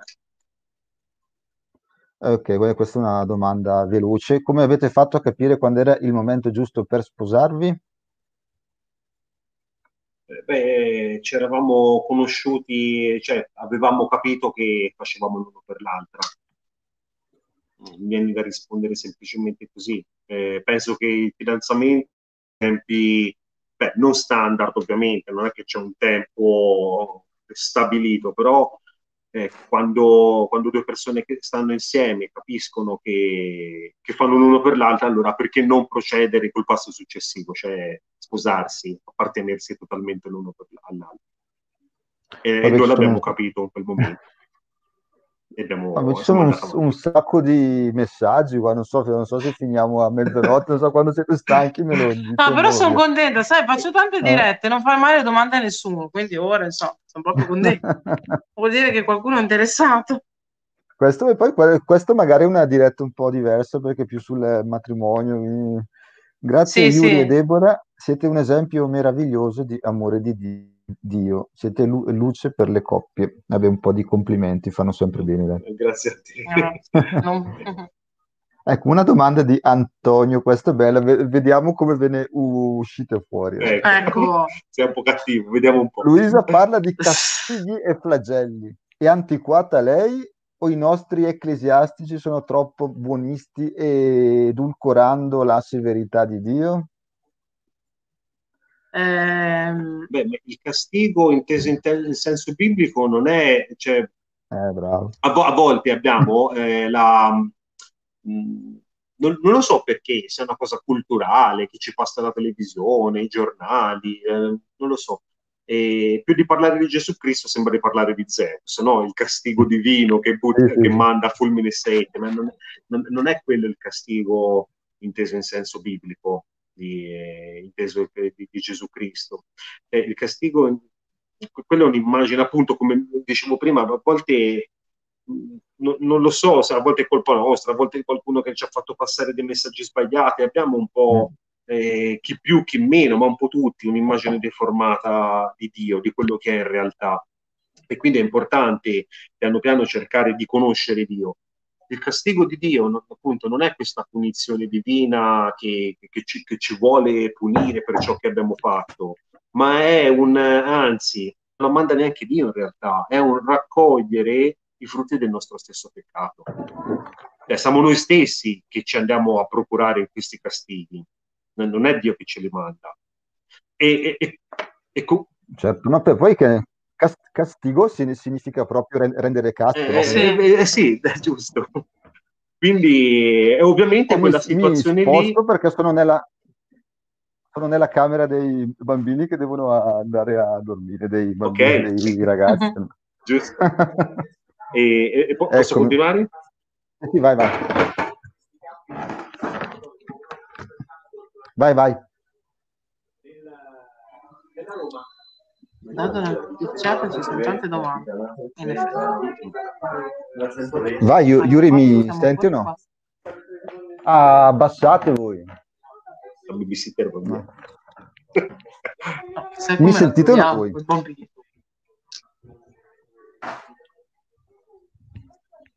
Mi sentite? Sì, Sì, Ah, ok, vai, vai, vai. Finito? E, e quindi eh, no, volevo dire semplicemente questo, che appunto il castigo in senso biblico è l'uomo stesso che raccoglie il frutto de- de- de- de- dei propri peccati e che ovviamente Dio usa eh, con amore per farci capire quali sono i nostri errori. Cioè, non è Dio che ci manda un qualcosa per punirci, usa quella situazione lì. Io faccio l'esempio con la mia storia di vita. Io la mia conversione è derivata da una, da una malattia che ha portato la mia, mo- la mia mamma alla morte. Cioè, non è che Dio ha, ha ucciso mia mamma, che ha usato quella situazione lì per toccarmi nella carne e farmi cambiare il cuore. Certo. Poi vediamo un po', eh, beh, qua sempre un complimento. Buonasera Deborah e Yuri, che bello ascoltarvi. Vi a- a- ascolterei sempre. di- se andiamo avanti così sarà per sempre. Cioè, siamo- Vorrei carina. farvi una domanda sulla nullità. Secondo voi nei processi per la nullità, non annullamento, cosa andrebbe cambiato dal punto di vista giuridico? Ci sarebbe il pericolo di alcune coppie per svariati motivi potrebbero ricorrere per evitare di superare le crisi di coppia? E, e ci sarebbe il pericolo che alcune coppie bisogna- nel, nel senso, al posto che divorziare si ricorre alla, alla nullità, Ma insomma. eh, posso, io, io- io mi sento dire questa cosa, volevi rispondere anche te. No, ma pure perché- Cioè, allora, io penso che una coppia che mh, ricorre al- a, a richiedere, a far, cioè, più che richiedere è far fare veri- verità, luce da parte della Chiesa sul proprio matrimonio, se si ha dei dubbi che, che è nullo, che le cose che non vanno, cioè di, di, di riprendere questa situazione, di mettere al giudizio la Chiesa. Io penso che due persone che fanno questo in realtà cercano la volontà di Dio, perché altrimenti divorzierebbero e basta. Cioè, chi, chi ricorre a, a questo vuol dire che veramente vuole, vuole cercare la verità. Anche perché ci vuole parecchio tempo, no, per ottenerla, non è una cosa che si, si ottiene così. Dipende, sì, dipende dai. Beh, io non è che sono un esperto, però dipende dai casi. Cioè, Mm. i casi più complicati certo. ci può volere tanti anni. Comunque non è una cosa che, che la Chiesa ti- ti- decreta in un mese, ecco. Cioè, sicuramente al minimo due o tre anni ci vogliono sempre.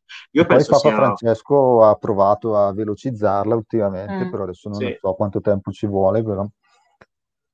Sì, però comunque sicuramente non è una cosa eh, di, di due settimane, ecco. E io penso che una, chi, chi va a chiedere luce sul proprio matrimonio perché magari pensa ci siano delle case di nullità, in realtà va a cercare la verità, quindi penso che ci sia una ricerca di Dio.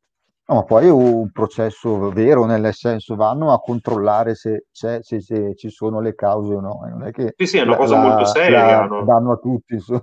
Sì, No. esatto, non è che Eh. viene data così, ho litigato, allora nullità, no? Eh, Ma no, ci sono, devono essere dei motivi importanti che sono nati eh, prima della celebrazione del matrimonio. Anche perché ricordiamo bene che la nullità non annulla niente, dichiara che non c'è mai stato, Stato. è, un- è un- un'altra cosa, ecco.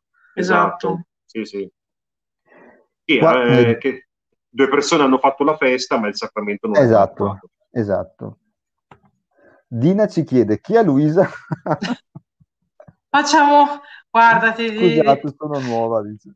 eh, eh, eh. No, cioè, Eh, Luisa è una, è una- è una serva di Dio, la cui caso di beatificazione in corso, alla quale Gesù ha rivelato questo dono della divina volontà. No, non apriamo di nuovo la... Se Può no, cercare, se vuole, le informazioni in internet, penso, dove può trovare anche i libri. sì, se mi vuoi scrivere alla mail come un prodigio chiocciolagmail.com, poi ti do tutte le informazioni. Ok, c'è Pina che ci segue da New York addirittura. Ah sì? Ciao Pina. ciao. Vabbè, quale c'è Lavinia che ris- ris- rispondeva lei a, a Dina, Sì? che dice chi è, eh? Vediamo. Ecco. Giovanna, fammi un esempio di atto o giro, se se ne va via adesso, cosa vuol dire? Ai ai ai. Attenzione a rispondere bene. Allora Gesù insegna a Luisa questo nuovo modo di pregare nella divina volontà perché vuole che mh, Gesù vuole che noi diventiamo un altro Gesù, cioè non come Gesù, ma Gesù. Cioè io devo vedere Yuri e devo vedere Gesù. Vedo Antonio, vedo Gesù. Io devo diventare Gesù. Gesù vuole formare tanti Gesù che camminano sulla terra. Quindi lui ci insegna ad andare a recuperare gli atti della divina volontà nella creazione, nella redenzione, nella santificazione, perché in ogni atto Dio non sa fare altro che amare.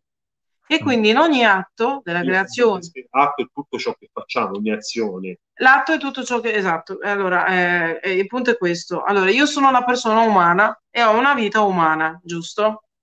La mia vita che cos'è? Un insieme di atti, cioè io adesso sto parlando, respirando, nel frattempo mi palpita il cuore, nel frattempo provo un'emozione, gesticolo, eh, respiro, chiudo gli occhi, cioè faccio tantissimi atti volontari, involontari, piccoli, grandi, fisici, intellettuali, spirituali, psicologici, faccio una marasma di atti, di cose, diciamo così, contemporaneamente e in successione. Tutti questi atti insieme formano la mia vita, no? E tutti questi atti adesso sto parlando perché la mia volontà, che è una volontà umana, mi dice Deborah, ora ho, ho deciso che devo parlare, che sto qua. Io potrei prendermi su e andare via e mollare la, la diretta qua, così. Non lo faccio perché la mia volontà vuole stare qua e parlare. Quindi, com'è la mia vita? Io, persona umana, ho una volontà umana. Questa volontà decide e in base a questa decisione io faccio i miei atti. L'insieme di questi atti forma la mia vita umana, quindi persona umana, volontà umana, atti umani, vita umana. Dio è una persona, è una persona divina, che ha una volontà divina, che genera atti, quindi divini. E l'insieme di questi atti divini forma la vita divina. Quindi dire che io devo partecipare alla vita divina e divinizzarmi significa questo, che Dio mi dà in dono la sua volontà, quindi io non avrò più, non, non utilizzerò più la mia volontà che genera atti umani e quindi vita umana, ma io utilizzo la vita, di, la, la, la volontà di Dio, che abbiamo detto si viene donata a me come dono, è un dono, non è che è un merito che uno è bravo, è un dono. E questa, vita, questa volontà divina genera atti divini e vita divina. Dio ci dà finalmente questa, questa, questa possibilità di fonderci, quindi la fusione nell'umanità di Gesù, dove Gesù è l'unico che ha unito la natura umana con la divina, eh, aveva tutte e due le nature, e ha riannodato le partite tra la volontà umana e la volontà divina che si, si erano messe in cagnesco, dice lui, no? che hanno fatto, eh, quella dell'uomo, fatto attrito. Allora l'atto che cos'è? Intanto chiamare la divina volontà a fare le cose in me, vieni divina volontà a parlare in me, vieni divina volontà a palpitare nel mio cuore, vieni a pensare nella mia mente. Il giro è, quindi l'atto è io che chiamo la volontà di Dio a, ad operare in me. E il giro sono io che vado in Dio, nella volontà di Dio, a fare quello che fa lei. Tipo Gesù in questo momento eh, si sta concependo nel grembo di Maria, perché nell'eternità di Dio sono, è tutto in atto. In questo momento c'è la crocifissione, in questo momento c'è la creazione del cielo e della, e, e della terra. In questo momento c'è eh, la, la, l'istituzione dell'Eucaristia e io loro cosa vado a fare? Faccio questo giro, proprio come io girassi, immaginiamo di, di girare in città con la macchina e guarda, c'è il negozio di elettrodomestici, andiamo a prendere. E guarda, c'è l'alimentari, entriamo. Allora io giro nella volontà di Dio e dico, e guarda l'incarnazione del verbo, entro e vado a fare compagnia con questi atti di amore e di adorazione e faccio mio questo, questo atto. E Gesù si concepisce in me perché io lo prendo e lo possiedo. E guarda la creazione del sole che vado a dire mio ti amo. Lì c'è un ti amo per me che aspetta solo di, di, di nutrirmi. Allora io lo vado a possedere lo prendo, me lo mangio e, e, e cresco con questo amore divino questa vita divina depositata nell'atto sole. Poi vado e guarda l'istituzione dell'Eucaristia e me la vado a prendere e vado a fare questo giro per andarmi a nutrire, a divinizzarmi, a crescere sempre più con questi atti di amore e di vita divina.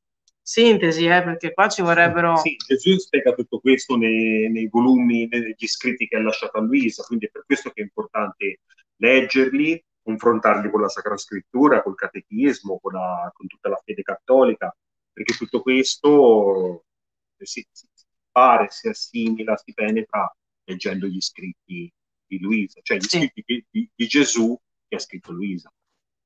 avrebbe da chiedere, ma com'è possibile, se, se si entra nella divina volontà, poi non si commette più mai un peccato, non si sbaglia più. Eh, sì, è così.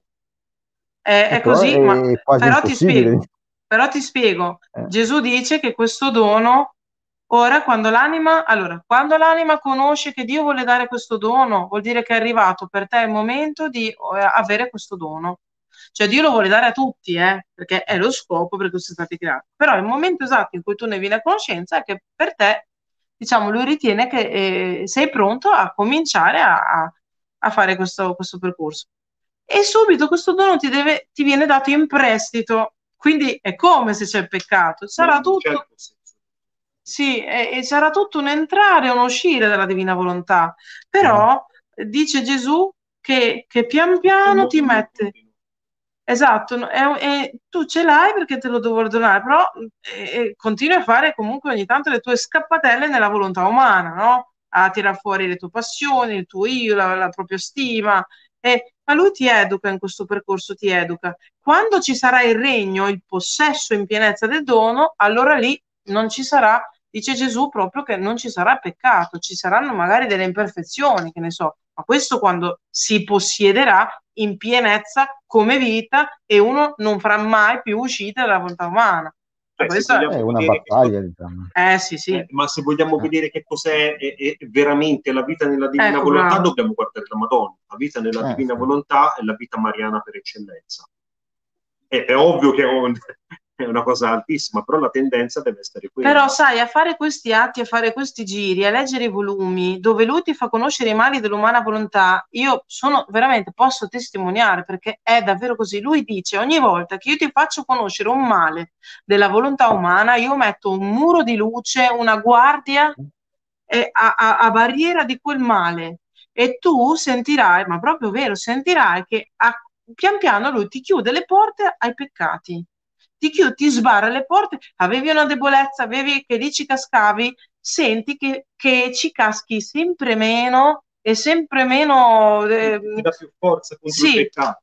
Ecco, una cosa che ci tengo a dire... Si cresce, diciamo. Eh. Sì, sì, sì, si cresce, è una cosa che ci tengo a dire perché a volte si sente dire questa cosa che non è per niente vero. Esatto. I sacramenti esisteranno sempre, perché a volte si sente dire da, da, da alcuni che non ci sarà più la confessione, non ci sarà più l'Eucaristia. No, no, no, questo, questo è un'eresia e non è assolutamente scritto nei, nei libri di Luisa Piccarretti. I sacramenti ci saranno sempre. Infatti, Luisa si, eh, partecipava alla messa, andavi sacerdote a casa e tutti i giorni eh, celebrava messa a casa, gli dava l'Eucaristia, si confessava. L'Eucaristia sarà frutto pieno perché la volontà di Dio che regna in cielo si incontrerà con la volontà di Dio che regna nell'anima sarà lui eh, se stesso che, che, che, che darà pienezza, l'Eucaristia sarà, eh, eh, darà suo frutto pieno, completo e sarà cibo per i sani e non per i malati, perché noi siamo ancora malati, siamo ancora nella redenzione, siamo ancora in convalescenza. Ma dopo essere stati in convalescenza, il progetto di Dio è che torniamo a casa, a casa con papà. E quindi lì l'Eucaristia sarà puro gaudio, pura beatitudine, cibo per i sani. Quindi si può dire che entrare nella divina volontà vuol dire chiedere di essere riempiti di Spirito Santo, è un po' la stessa cosa?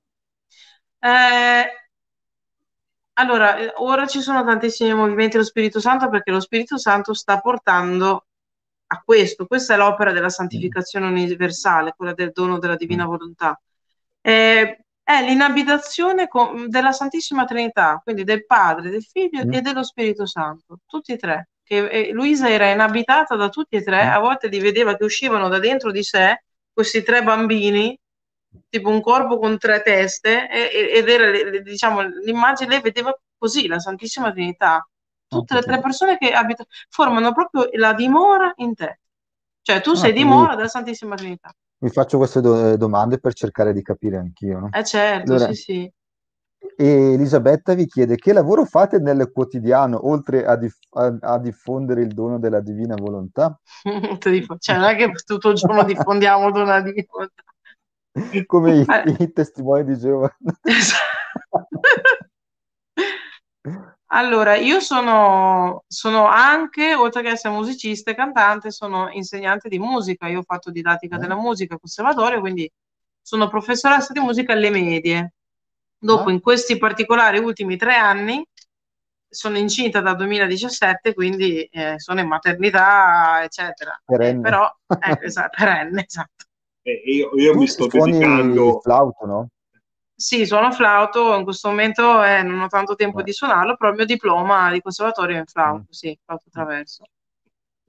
E poi scrivo canzoni, libri. Que- quelle le conosciamo tutti.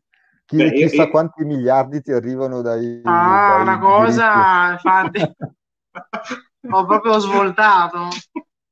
Infatti ora che Conte ha chiuso tutto, io cioè, Eh. non lo sento proprio questa cosa.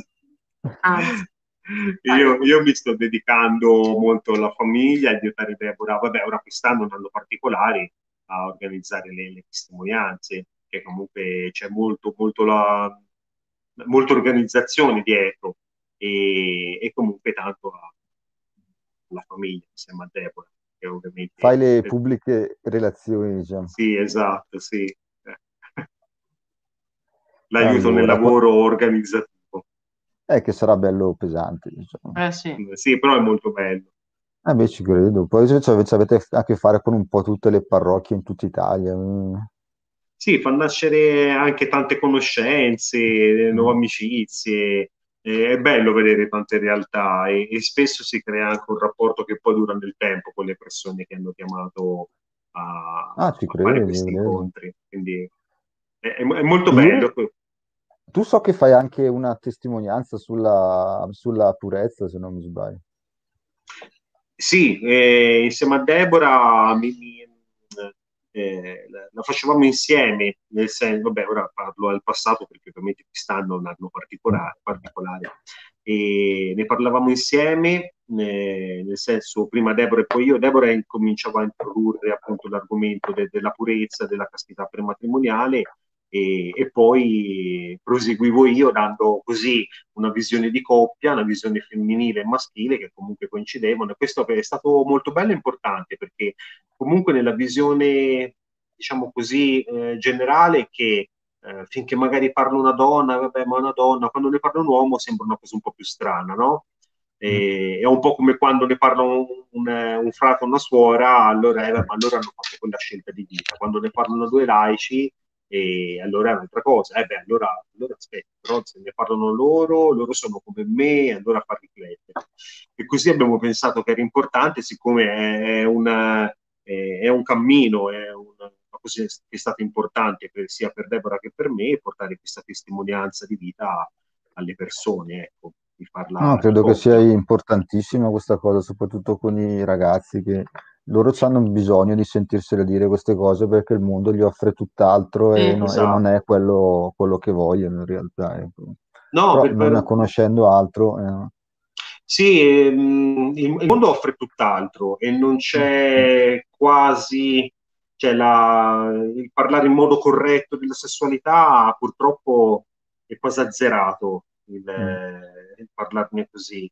E talvolta ci siamo resi conto che le poche volte che qualcuno ne parla, ne parlano in modo un po', non so come dire, non male, però un po' poco convincente, oppure motivando poco il perché, perché quando le Mm. cose si impongono, ovviamente c'è una ribellione, cioè se No, non è più il tempo di imporre, diciamo, devi... No, ma penso che non lo sia neanche mai stato. Cioè, bisog- siccome dietro c'è un motivo di amore, Eh, eh, di, di bellezza. capire il perché c'è l'amore, perché Eh.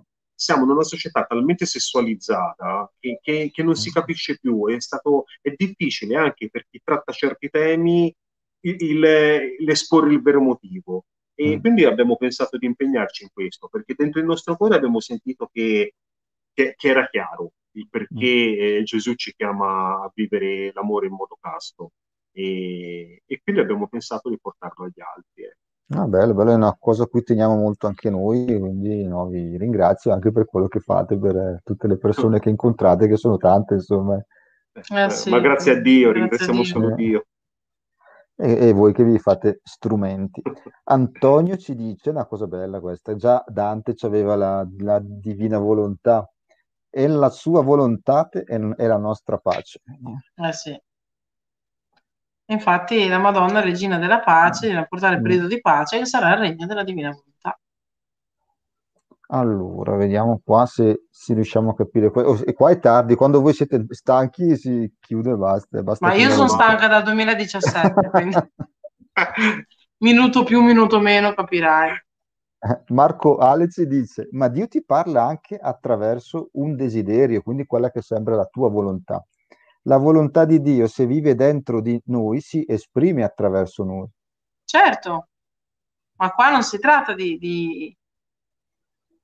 Il dono della divina volontà non è, è, solo fare discernimento. Cosa devo fare? Dio vuole che vado di qua. Sì. No, cioè, non è che è tutt'altra cosa. Nel senso, come base, certo, c'è fare la volontà di Dio, capire però qua si tratta non solo che io devo realizzare un qualcosa, ma io partecipo alle opere di Dio, cioè io partecipo, Dio, allora, Dio, come ho detto prima, faccio il giro nell'atto della creazione del sole, io sono con Dio a creare il sole, cioè, so se mi spiego, a creare il cielo e la terra, io sono con Dio, dice Gesù in un brano, le anime che vivono nella mia volontà, sempre che fanno niente, invece fanno tutto, sono il piede del missionario, sono un miracolo che fa fare i miracoli, non si vede, non è come Padre Pio che lui faceva il miracolo ed era sotto gli occhi di tutti, l'anima nella divina volontà, è come Maria, non si vede niente, sembra che fa niente, che spazza casa, che cresce Gesù, basta. Cosa ha fatto la Madonna di eclatante? Niente, di eclatante esternamente, ma interiormente ha fatto tutto, perché ha fatto ciò che ha fatto Dio. Quindi Maria ha eh, eh, eh, vissuto in sé la, la, la, croce di Gesù, la coronazione di spine, la flagellazione, mm. l'incarnazione, l'istituzione dell'Eucaristia, tutto. C'era il fiat di Maria impresso in ogni atto di Dio. Sì, io vorrei eh, aggiungere una cosa a questa domanda, perché allora è vero quello che è stato scritto, Dio parla attraverso il nostro desiderio, e la volontà di Dio se vive dentro di noi si esprime attraverso di noi. Ok, è vero, però bisogna anche, eh, ora a, a, prescindere dal discorso della divina volontà, fare un discernimento, perché non tutti i desideri che, certo. che, che sono dentro di noi, cioè, bisogna vedere se sono conformi alla volontà di Dio, quindi se sono conformi alla fede. Ci sono tanti desideri che in realtà mm. non sono conformi a Dio, ecco, quindi ci deve essere sempre in un percorso di fede sì, il sì, discernimento comparato appunto alla scrittura, alla, alla, tradizione, al magistero. Altri, altrimenti ogni desiderio che ho dentro, cioè non è detto che sia desiderio di Dio, magari è soltanto desiderio mio. Certo, no, è verissimo, quando anche il Papa dice che dobbiamo seguire la nostra coscienza, dice la retta coscienza, che non, non, è, non è, sempre quella che abbiamo noi eretta. Diciamo. Retta e ben formata.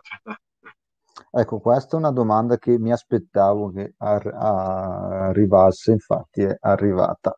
Chiara ci dice, scusa, forse non ho capito la risposta. La procreazione responsabile, come la devo intendere nell'ottica della divina volontà?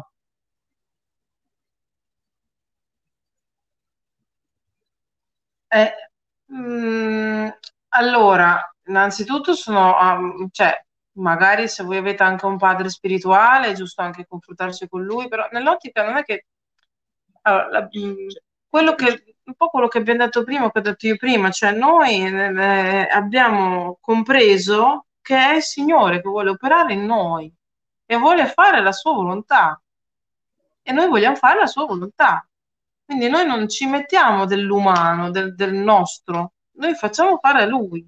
Certamente che se c'è, come dice anche la Chiesa, ci sono delle situazioni, delle difficoltà, qualunque cosa, non lo so, insomma, dopo ognuno ha anche il suo padre spirituale, sì, anche il suo discernimento. Cioè, cioè non c'è una risposta universale, bisogna eh, eh, vedere la situazione certo. che stiamo vivendo, eh. bisogna, ci vuole un discernimento, ci vuole sì. un percorso spirituale, è ovvio che, che, che, Dio può far capire anche che magari non è il caso di avere altri figli, ma cioè, il problema del mondo di oggi è che cioè, io sento sempre dire ho due figli, basta, ora sono a posto. Cioè, questo non è un discernimento, questo è, sì, è un'idea conformata al mondo che magari in realtà se una persona poi ci pensa dice no, ma perché mi capito? Oppure ho tre figli, basta, ora sono a posto, no? io non li voglio.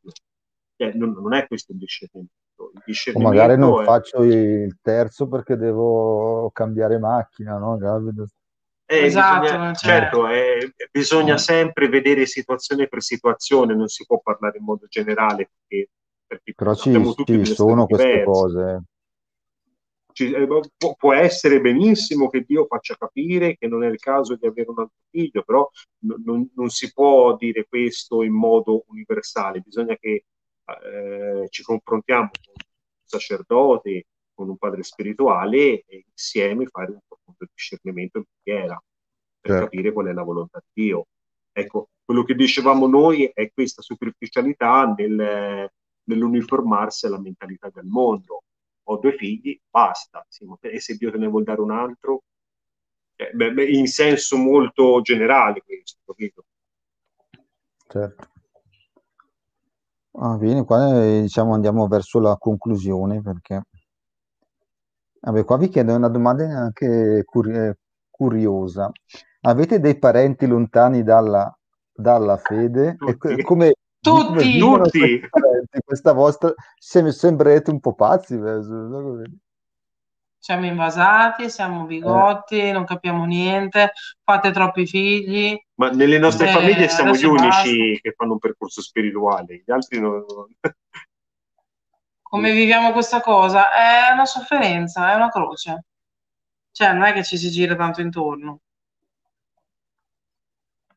è, è una sofferenza eh sì. che fondiamo nelle sofferenze di Gesù, Sì. facciamo nostre. Però Gesù ha il piano per tutti. Anch'io, eh, 2003, sette anni fa, otto anni fa, ero tutt'altro, quindi io lo dico sempre, se sono cambiato, e non è un modo di dire, se sono cambiato io può cambiare chiunque. Mm. Il che non vuol dire giudicare le persone, non che uno è buono, uno è cattivo, si tratta di, di- di- fare un percorso di fede, di avvicinarsi a Dio.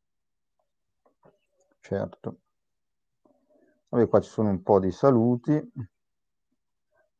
Anche non, non so il nome perché c'è su Facebook user e basta, ma è Ah, una bellissima testimonianza. Qua, ecco, questo penso che puoi rispondere te, Deborah. Dopo una separazione rotale, posso sperare in un altro ma- Ciao matrimonio? Monica. Eh, siete lì? Mm, mm, Ciao. È certo che si può sperare. L'importante è, è- è appunto eh, chiedere al Signore di realizzare il suo progetto, la sua volontà. Cioè, separazione rotale intende la nullità Sì, sì, matrimoniale. sì, sì, sì, Semplice. sì, sì, sì. Certo, Allora. se il matrimonio viene dichiarato nullo, vuol dire che non è mai esistito, quindi Eh. una persona è libera. sì. Completamente. Ecco qua. Stefi ci chiede, Deborah, ci canti qualcosa dall'album sulla Divina Volontà? Yuri, tu canti o suoni uno strumento? Eh, io sono la chitarra e cantare a volte è meglio di no, però ho fatto dei cori nel nuovo album di Deborah. Sì, canta Atto di fusione, versione acustica. Mm? Andrò a ascoltarlo allora. Magari canto qualcosa in chiusura, dai, un pezzettino. Allora, vediamo qua cos'è questa domanda qua. Concetta. Cosa dice la Divina Volontà quando c'è chi non vuole fare più il cammino che ave- aveva scelto, riferito ad uno dei due coniugi? Cioè che uno vive la Uno divina volontà e l'altro eh, eh, di ripercorrere, di- di rivivere, di partecipare a tutti gli atti di Gesù. L'atto del- dell'essere stato tradito, l'atto di aver perdonato, eh, l'atto di aver portato la croce, l'atto di essere stato sputato in faccia, eh, i tutti i passi di Gesù, eh, vieni Gesù a camminare nei miei passi, prendi i tuoi passi li faccio miei, ti amo, ti benedico per tutti, porto i tuoi passi a tutte le persone, vado a riordinare tutti i passi delle creature, e vado a, a- a- perdonare e, e a portare questo perdono, lo faccio echeggiare in tutte le umane volontà, in tutti gli uomini di tutti i tempi. E vado a rivivere la, la passione di, di Gesù non solo se un coniuge, eh, ma in, in tutti gli atti della tua vita, anche se va tutto bene, per dire, no? Però soprattutto lì Dio ti- Gesù ti sta partecipando una porzione della sua passione, della sua croce. Maria Lucia ci dice per chi volesse approfondire con un piccolo grande aiuto ci sono dei video quotidiani diffusi da Don Leonardo Maria Pom- Pompei, Anche in sì. cui legge e poi spiega gli scritti di Luisa. Lui lo seguivo per altre catechesi, ma su, cioè lui lo conosco perché su social, diciamo, è, è abbastanza Sì. famoso. Voi lo conoscete bene? Sì, sì, l'abbiamo conosciuto anche di persona, lui usa anche le mie canzoni per le veglie, per i momenti di preghiera. Sì, sì, c'è tanta, tanta stima, tanto bene. Sì, ha conosciuto il dono della divina volontà e è stato folgorato anche lui Mm. e, Eh, e sta facendo un grandissimo apostolato, sì, per divulgare il dono. sempre che dice per chi volesse sostenere De- Deborah con la sua musica e Yuri fate le donazioni su GoFundMe. Grazie. Stefi, che carina. Ecco, ve- ve- se vole- vole- volete prendere nota perché ce ne hanno bisogno, come avete sentito, Mhm.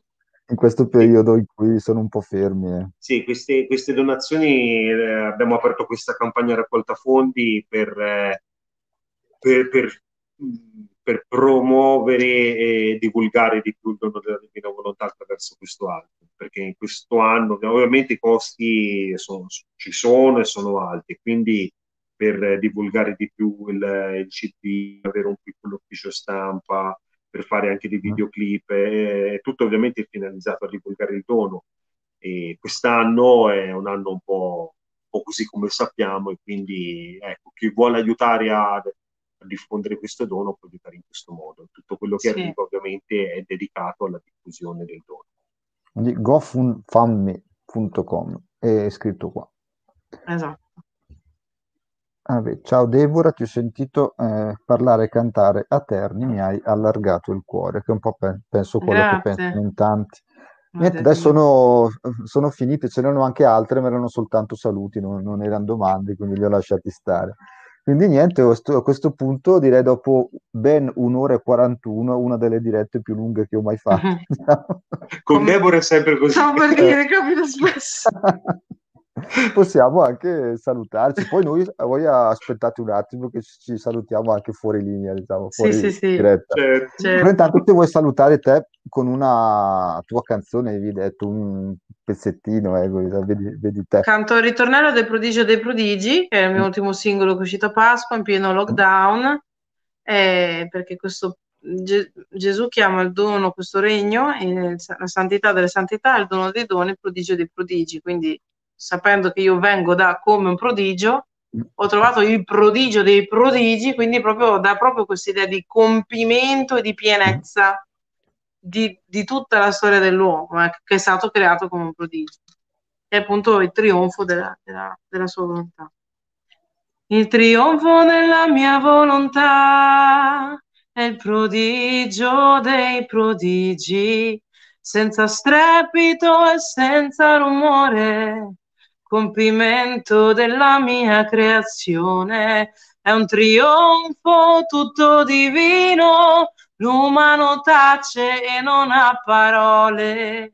Il trionfo della mia volontà e del cuore di Maria. Grazie. Ah, appla- applaudo io per tutti che stanno applaudendo. E niente, vi ringrazio davvero, è stata una diretta davvero bella anche per me. Adesso andrò sicuramente a guardare come minimo i video di Don Leonardo perché so che ne ha fatti tanti, non ho Sì. avuto modo di vederli e da lì magari incomincio a conoscerla meglio anch'io, ma penso che comunque sarà- troverò qualcosa che già nel, nel cuore so che c'è, come, come vi ho detto prima. Quindi grazie tante. e Grazie a- Antonio. Grazie a te. Ri- Ringraziamo Grazie. anche tutte le persone che ci hanno segu- segu- seguito, che erano tante, erano proprio tante, è sì. una delle dirette anche queste più numerose, diciamo, che essendo un lunedì sera è anche strano, diciamo, però bello, ecco. Ah, Quindi, grazie a tutti, davvero. Grazie a di tutti. niente. Ciao, ciao, Grazie. ciao a tutti, dai, Grazie a tutti. Ciao. ciao, ciao. Ora viene Gesù a dormire in voi, chiamatelo. Ciao. Ciao.